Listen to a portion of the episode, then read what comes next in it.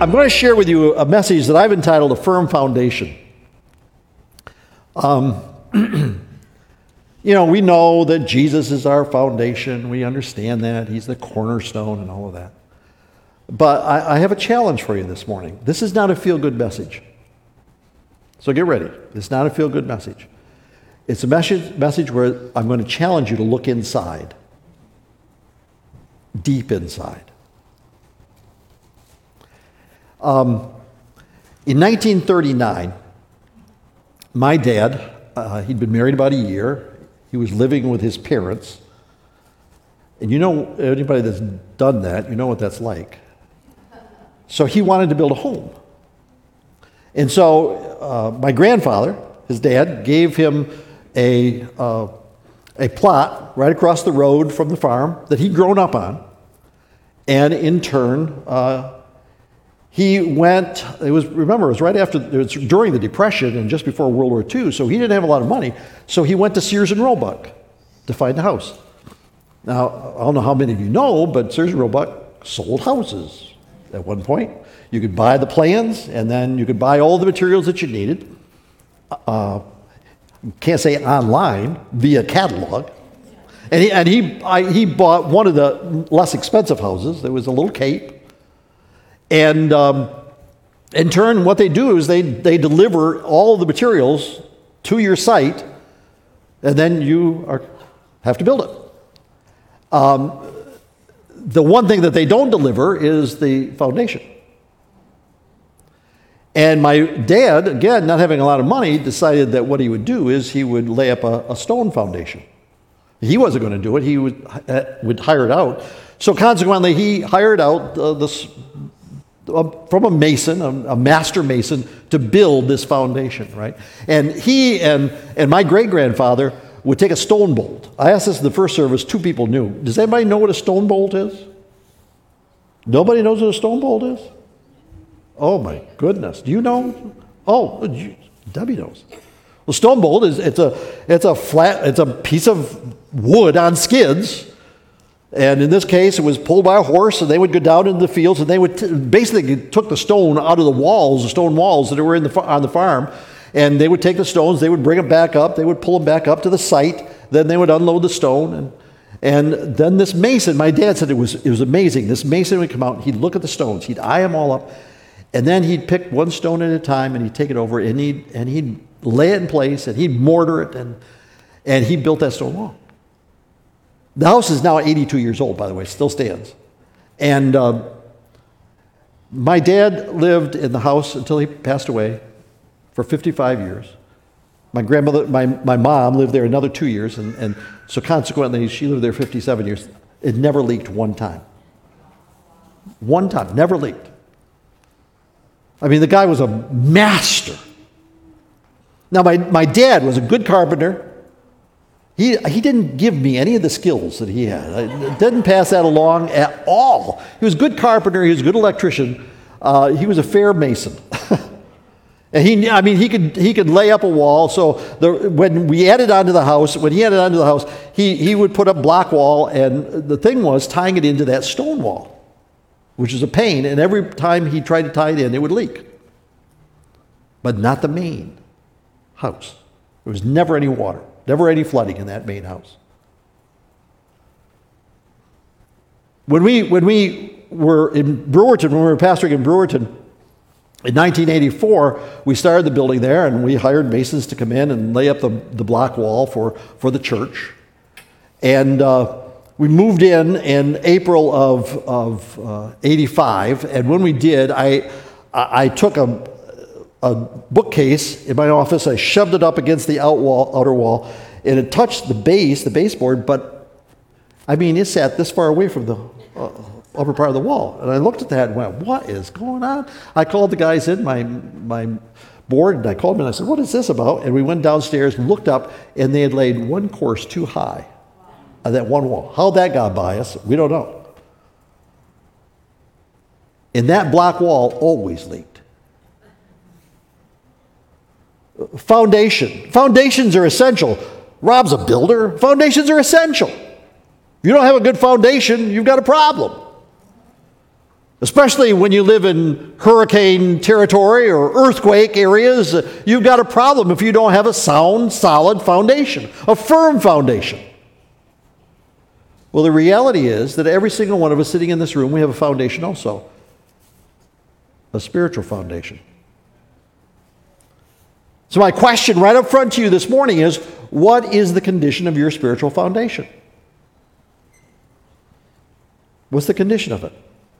Now, every single one of us, with that spiritual foundation, the reality is it's affected, it's impacted by our past. I mean, I've been saved 47 years. Debbie, I've 47 years. Don't look that old, do I? 40, no. 47 years I've been saved, and, and I'm here to tell you when I first acknowledged Christ as my Savior, there were some things that I had to deal with. My upbringing, yeah, we went to church. All, I went to church all the years I was growing up, but I was never told I needed to be saved, or, I mean, all of that impacted my foundation when I went to college. That impacted my foundation you know, over the years, things that have happened in my life, it, it, it impacts my spiritual foundation. And in some cases, it can weaken the foundation. So the question is, what's your foundation like? Because there are things that have impacted you. And the reality is, we go through storms right now in our life. People have said to me, why this past 2020 was a tough year. It shook me to my core. Were you able to stand successfully? Were you able to stand because you had a firm foundation on which you had built your life? Do you know what the Bible says? Do you understand what it says? Do you study it? Do you realize that truly that found that this book has to be your foundation and you have to build on that? The reality of who God is, who the Almighty is, who the Savior is. If you're built on that foundation, or what chinks are there in that foundation of yours? Because the winds will blow, the storms will come. And what do you do when you lose a job?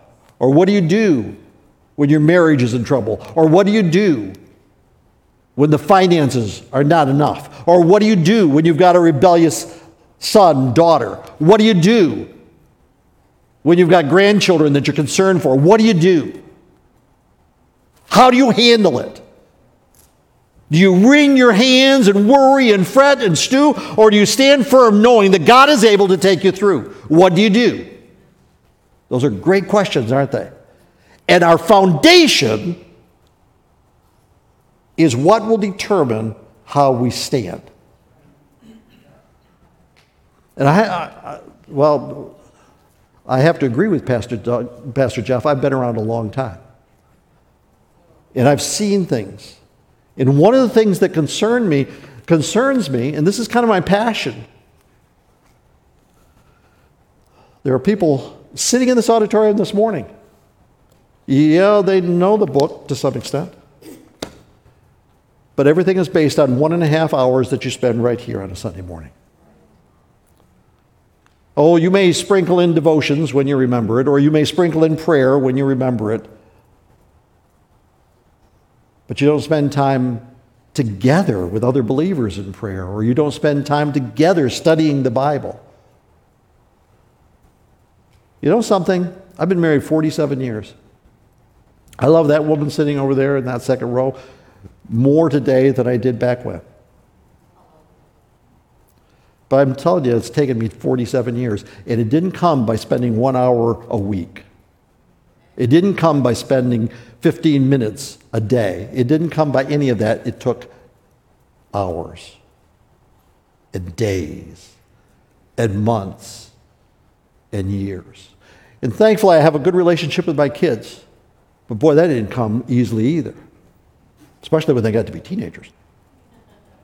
It took time to build that relationship. Well, how can we possibly build a relationship with Christ if we don't take time? How do we make sure that that foundation is firm if we don't take time? Listen, listen to the scripture.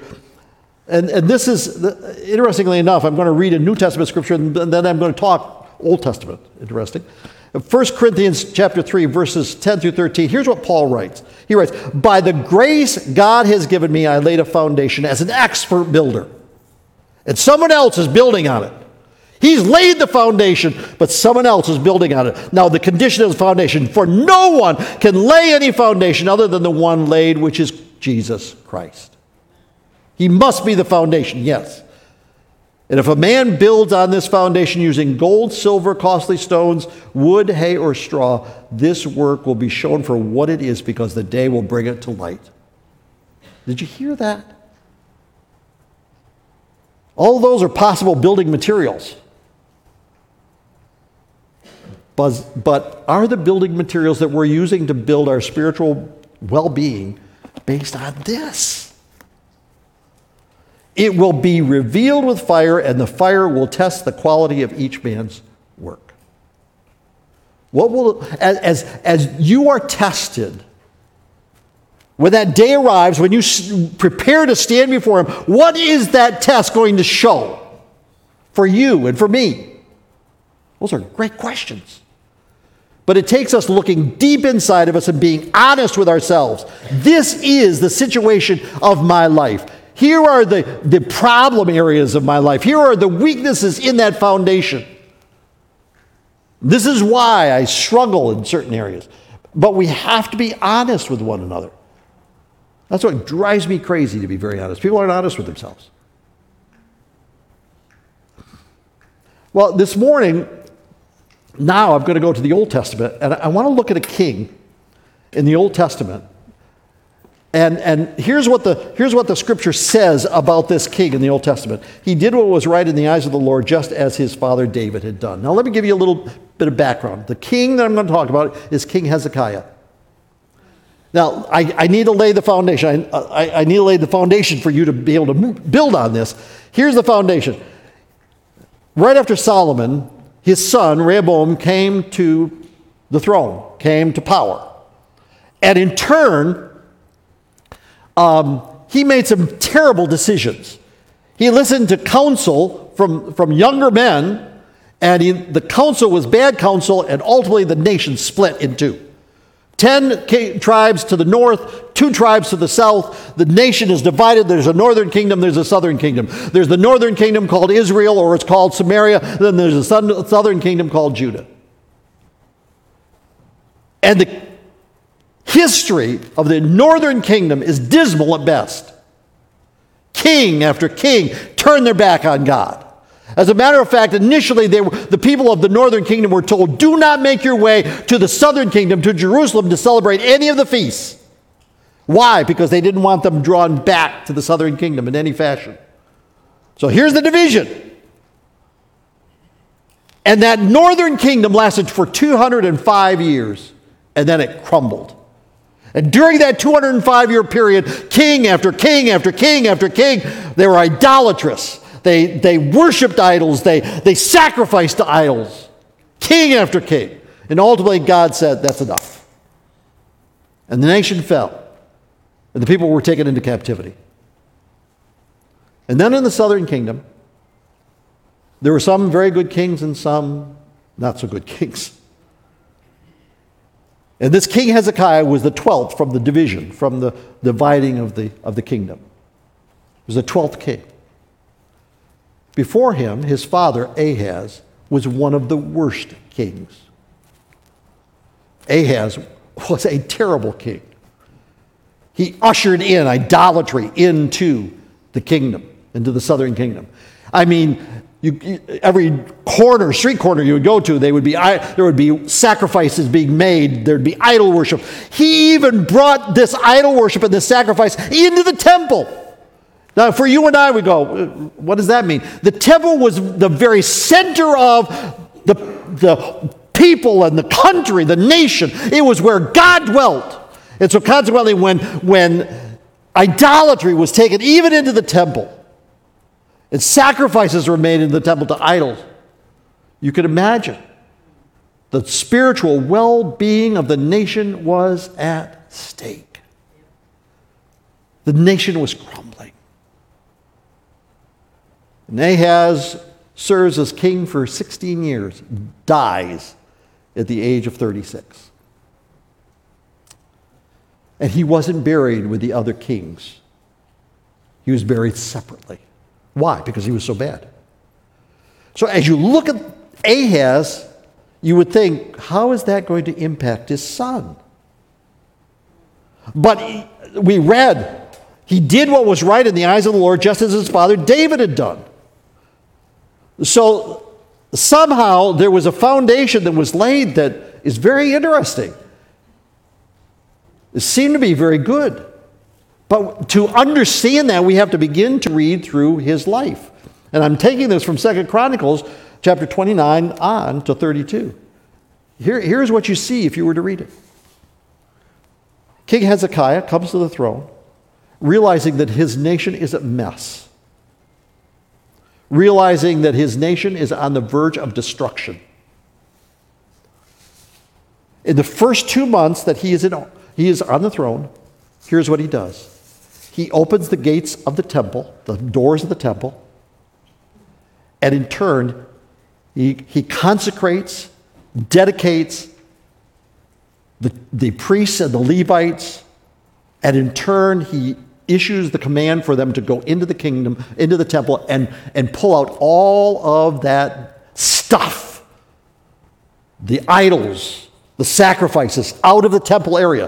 Why? Because he's got to get that temple area clean, because it's the very center of their existence. And so he cleanses the temple. First of all, he, he, he opens it, that he, he in turn sac- consecrates the, the priests and the Levites, and he issues the command go in and cleanse the temple. And then he does something very interesting. He declares the feast of Passover was to be celebrated. It wasn't the time for the feast of, uh, the uh, feast of Passover. The feast of Passover was, was at the beginning of the year for the Jews. This was, this was about three months into the year, about a month too late. Well, then, why did he do it? Because he knew that he had to lay the groundwork for what had to happen in that nation. And you look at him and you say, what was his foundation? Foundation seems pretty good. His foundation seems to be what it should be. So now he's got the, he's got the temple cleaned, he's got the, he's got the priest consecrated, and now he begins to invite people in to celebrate Passover. The people throughout the southern kingdom, but he even goes one step further and he invites people from the northern kingdom, especially from the tribes of Ephraim and Manasseh. Some people say he, he called his first son Manasseh basically because he wanted to entice the people from the northern kingdom in. Well, whether that's true or not, we don't know But they come. Now, now, when it was first announced in the northern kingdom, they were mocked. They were, eh, they were told this was terrible. But some people began to come and they celebrated Passover. They sacrificed, sin sacrifice, the shedding of blood, thousands of lambs, bulls, oxen, sacrificed them. It should have lasted for days, and rather, it lasted for two weeks. They got done in the first week, and they thought, things are going so well, let's have another week. And so they sacrificed for two weeks. They, they, they celebrated. And when the people went back to their homes, what happened? They, be, they, they began to clean up the mess in their own homes, clean up the cities the towns. Now, during this time, all, the, all while this was going on, the northern kingdom was under attack by the Assyrians. The Assyrians were the, they were the, the nation of the day, the, the, the most powerful nation, and, and the northern kingdom was under attack by the Assyrians. The uh, Assyrians were, were striving to bring that nation down. So that's the, that's the situation. That's what Hezekiah has facing him. So far, he doesn't have a bad foundation, would appear. Everybody agree with me on that? Okay. You can talk, you can say amen or anything like that you want to. Don't be, you don't have to be quiet. Now, now we move on in our story. Not only had, not only had, had Ahaz made a mess out of the nation that Hezekiah inherited, he also made a mess out of international affairs. You see, Ahaz had gone so far as to make an alliance with the Assyrians, the enemy. He paid them tribute just to keep them out of the nation. And so the Assyrians just thought, well, that's going to continue under King Hezekiah. And King Hezekiah is now in power. And King Hezekiah said, no, I'm not going to pay the tribute. And so they attacked the nation. The Assyrians came in, they attacked the cities around Jerusalem. And at that point in time, eh, Hezekiah makes a decision to pay the tribute. So he strips the gold out of the temple and he pays the tribute. The nation is, is besieged. Now, has everybody got this straight so far? Okay, this is the history teacher coming out of me here. Okay, so we, we, got the, we got the picture. Now, here's what transpires the scripture says that Hezekiah goes to his advisors and to the military people and said, What do we do? And they gave him this advice build up your arsenal. Sounds good, doesn't it? You need weaponry. If you're going to hold off the Assyrians, build up your arsenal. So that's what he does.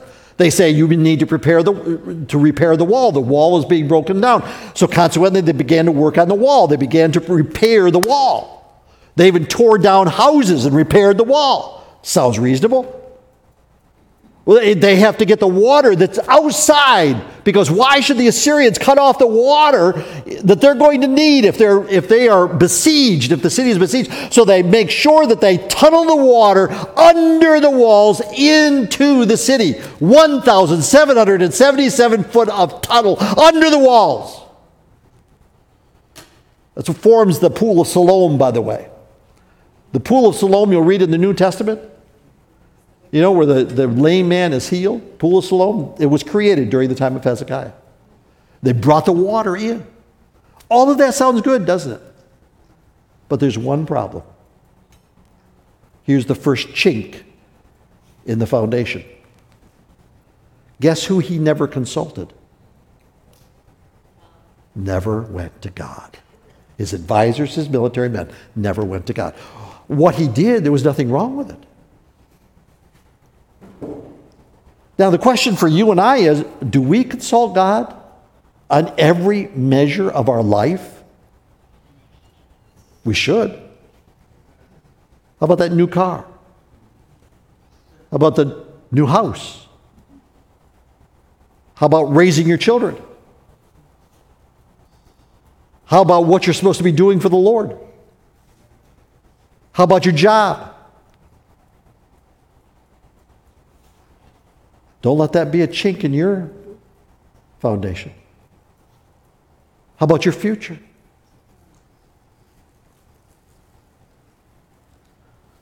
Never consulted God. Well, the nation is in trouble, and so consequently, finally, Hezekiah turns to the spiritual man, Isaiah. Isaiah the prophet is brought in, and Isaiah the prophet prays with him and he says to Hezekiah, You need not fear, the nation will stand. And the nation does. Now, if you read Second Chronicles, what you'll find is it seems a little difficult to follow the timeline. And, and that's not unusual in Scripture. There's, there's a little bit of, of problem following the fine, t- timeline because of this reason. And it'll lead us to the next chink in the, in the wall. Here's the problem it talks about Hezekiah becoming sick, becoming ill. And Hezekiah becoming ill is is a, is a problem because um, he's going to die. That's what the scripture says. He, they invite Isaiah in again. Isaiah says, he delivers this message. How would you like to hear this message? Get ready, put your house in order because you're dying. I mean, talk about blunt. That's what Isaiah tells him. Isaiah leaves. Hezekiah turns to the wall, the scripture says, and cries out to God, Spare my life. And before Isaiah could get out of the palace, he is told, Go back and tell him he will live for another 15 years. 15 years. So that means he was 14 years into his reign. It's not the point in time where the Assyrians are, are strongly attacking the city. So you, you've got to put that in perspective. But 14 years into his reign, he's told he's going to die. Now Isaiah's been told, he cries out to God. God says to Isaiah, Go back, tell him he's going to live. He goes back, tells him he's going to live for another year, proves it miraculously, which we won't get into. But he goes back, tells him he's going to live for another 15 years. And now comes the next problem. It becomes known that, that he's been healed. And so there's a nation on the rise that comes because they're, they're interested in what's happening. It's the Babylonians. The Babylonians come, and, and in turn, Hezekiah's heart was proud. That's what the scripture says. Hezekiah's heart was proud, and in turn, here is what he does he shows them everything in his palace and everything in the nation. And he is confronted by Isaiah. What did you show them?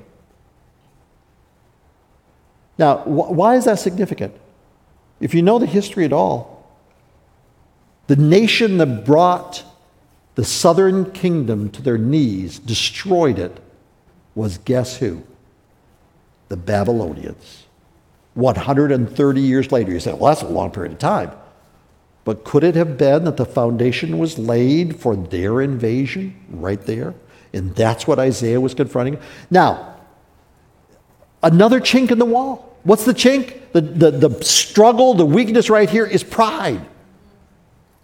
Anybody here have any problem with pride? Besides me? Beside my brother over here who was totally honest? Hallelujah. Pride is a big factor in our lives. Self centeredness is a big factor. But we don't like to admit that. But it's true. What drives us? Every time I climb on these platforms, no matter where I've been over the years, I have to make sure that I, that I purge the pride out because it comes. Lots of times I don't want to hear the message is a good message because pride will rise up if I'm not careful. I don't want that pride because it'll be a problem for me. But it'll be a problem for many of you too. The pride factor. And here is Hezekiah dealing with the pride factor. He's got 15 more years. And here's the rest of the story. the rest of the story is the Assyrians attack once again at the very end of his reign, and in turn, he cries out to God just like he's supposed to. He brings Isaiah in. They lay out the letters that have been sent in by Hezekiah or by uh, the Assyrian army. He lays them out on the altar and, and, and prays over them. And guess what happens? Something miraculous happens in the Assyrian in the Assyrian troops, and all of a sudden they leave Israel, they leave Judah, and they go back home, and the king of Assyria is killed by his own sons murdered, assassinated. The Assyrians are no longer a problem. But the nation is still in trouble. So, what do I learn from this? I learn, first of all, that if I'm going to take care of my spiritual well being, if I'm going to in turn repair the walls, here is what I find from Isaiah. I find that I must, I must I must be, look deep into myself. I must be honest with myself. I must be willing to root out the pride, to acknowledge the pride. I must be willing to admit that and in turn repent. None of us like to hear about repent, repentance. None of us like to hear about that word. We don't like to deal with that word. But it's true. We have to repent. We're in a nation right now that that needs to repent. A nation that is in trouble. And all too often, we as a church, we've stood by and we've watched. The reality is, we need to repent because we are not, we're not versed sometimes well enough in the book. How about you and I? Where are we in all of this? What's the condition of our hearts? What's the condition of our, of our foundation? Are we spending the time with Him that He deserves? Are we spending the time to get to know Him? to understand the truths of His Word because He tells us how to live our lives? Do we carve out the time that we need? I'm too busy to go to prayer. Maybe you're too busy being busy. I'm too busy. I'm too busy to read my Bible. Maybe you're too busy being busy. Because that is essential. If you don't know what the book says, how can you abide by it? You know, you've, you've seen the videos about discipleship. Here's my passion. And this is my fear for the church. My fear is this we've become too complacent. We come on a Sunday morning for an hour and a half. We think that the sermon is going to carry us, and it, I'm here to tell you there's more. Listen to what Paul writes in Romans chapter 12. Do not conform any longer to the pattern of this world, but be transformed by the renewing of your mind. How are you being transformed? How am I being transformed? What is that transformation, transformation agent that is vital for my well being? Transformation of the mind, of the heart Saved for 47 years. And here's what I've learned. Paul writes in, in verse 3 For by the grace given me, I say to every one of you, do not think of yourself more highly than you ought. You know, when I stand before God, He is not going to care whether I have reverend in front of my name. He could care less. He could care less about my credentials. He could care less about what I'm doing right now. Boy, it's important that I come to grips with that. Because the 47 years are worth nothing if I don't have the right attitude, heart attitude. And we're all learning. You're learning. I don't care how old you are or how long you've been saved. I'm reading a book entitled Soul Set Free by John Lindell. John Lindell is the pastor of a multi site church in Missouri, Something God Church. Thousands of people attend every week. James River. And uh, he said in his book, I grew up as a Christian. I've pastored this church for 27 years. And here's what I had to come to grips with the grace of God. And I, I, I, could relate to him. I'm a doer by nature. He said, I always felt I had to earn my way into heaven. How much could I do?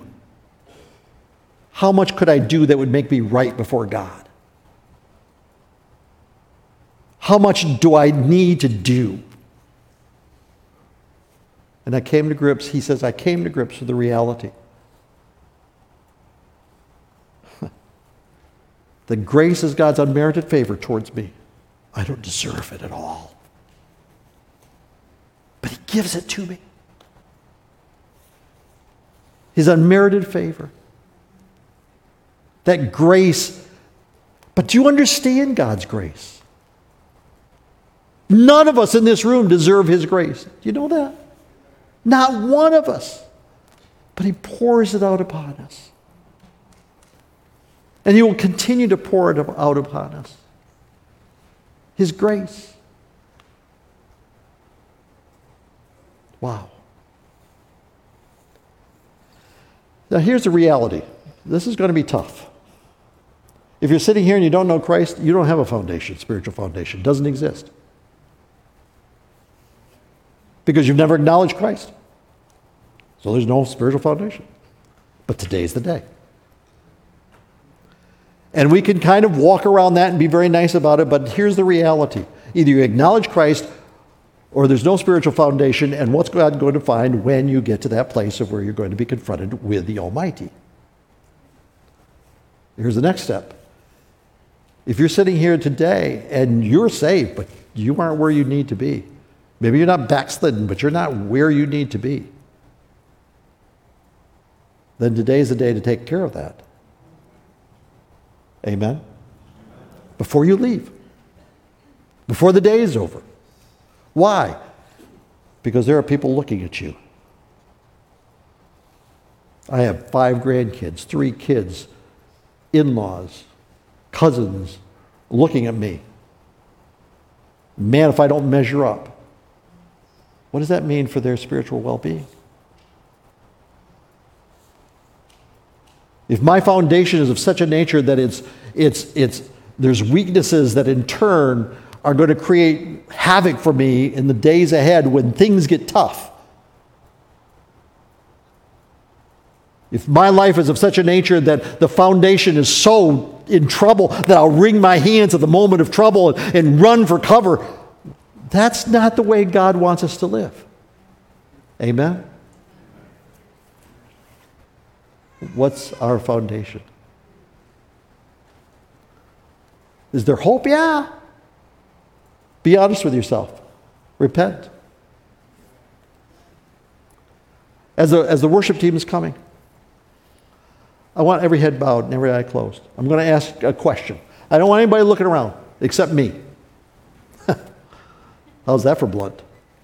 No one looking around except me. Here's my question you're sitting here this morning and you know, you know that you're not right with Christ. You're not saved. You've never acknowledged Christ as Savior.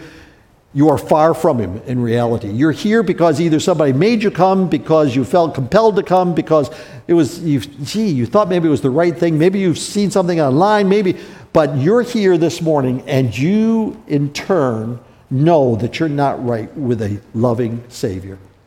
Here's what I want you to do I want you to be bold enough, brave enough to lift up your hand and say, That's me. I need to know a Savior. I'm not going to stay on this long, but I want you to be brave enough because that's what God requires of us. Looking around the auditorium, I see that hand. Someone else. Not going to linger here. But you're here this morning and you know that you're not right. You've not made a commitment. I see that hand. Are there more? Anyone else? Anyone else? Last call. Now, here's the next question. You're here this morning, you made a commitment to Christ, but you are not where you should be with Him. You know that deep in your heart. Would you be bold enough? Nobody's looking around but me.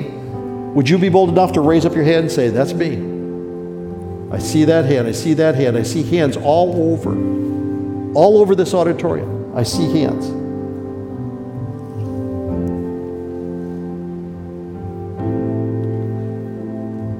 And now I, am going to ask this question How many of you here this morning you would have to say, Boy, that foundation is not strong. My foundation has some real struggles, some real problems. And if, the, if, it, if it gets tough, if my family has a problem, I'm going, I'm going to struggle. I, I am going to spiral down into fear and anxiety and, and problems. How many of you would be brave enough to say, No, that's me? I'm going to ask you to raise your hand right around this auditorium. See hand after hand after hand. Now let the Lord just deal with you deep inside. You say to the Lord, Lord, forgive me. Forgive me. You're not a spirit of fear. I know that to be true according to your word. You're not a spirit of fear.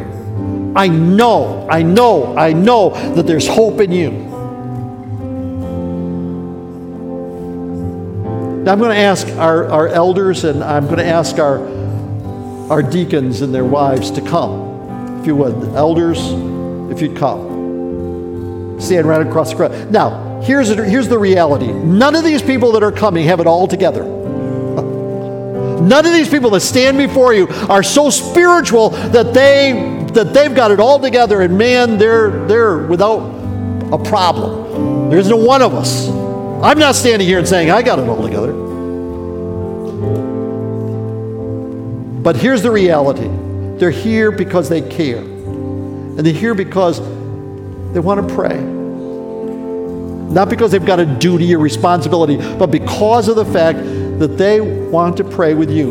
Now, people, those of you who raised their hands and said, I, I really, I really need to know Christ, we're going to have people come in a few minutes. I want you to feel free to come. Tell the person that you're praying with that this is your commitment, this is your first time commitment, so that they in turn can help you and arrange for you to be lined up with a course so that you can grow and you can, you can have that foundation laid that you need. If, you're, if you are struggling and you're not where you should be with the Lord, I want you to come and I want you to, to be honest with the people standing up here. Pray for me because I am struggling. Would you do that? So while the, the worship team begins to lead us, I, I want to invite, if you're first, if you if this you've accepted Christ for the very first time this morning, I want you to come. If you're if you are if you are making a recommitment, you're saying, I need God to undertake for me, come. If you're saying, boy, my foundation's weak, come. If we have to wait in lines, that's fine. But come. The altars are open now.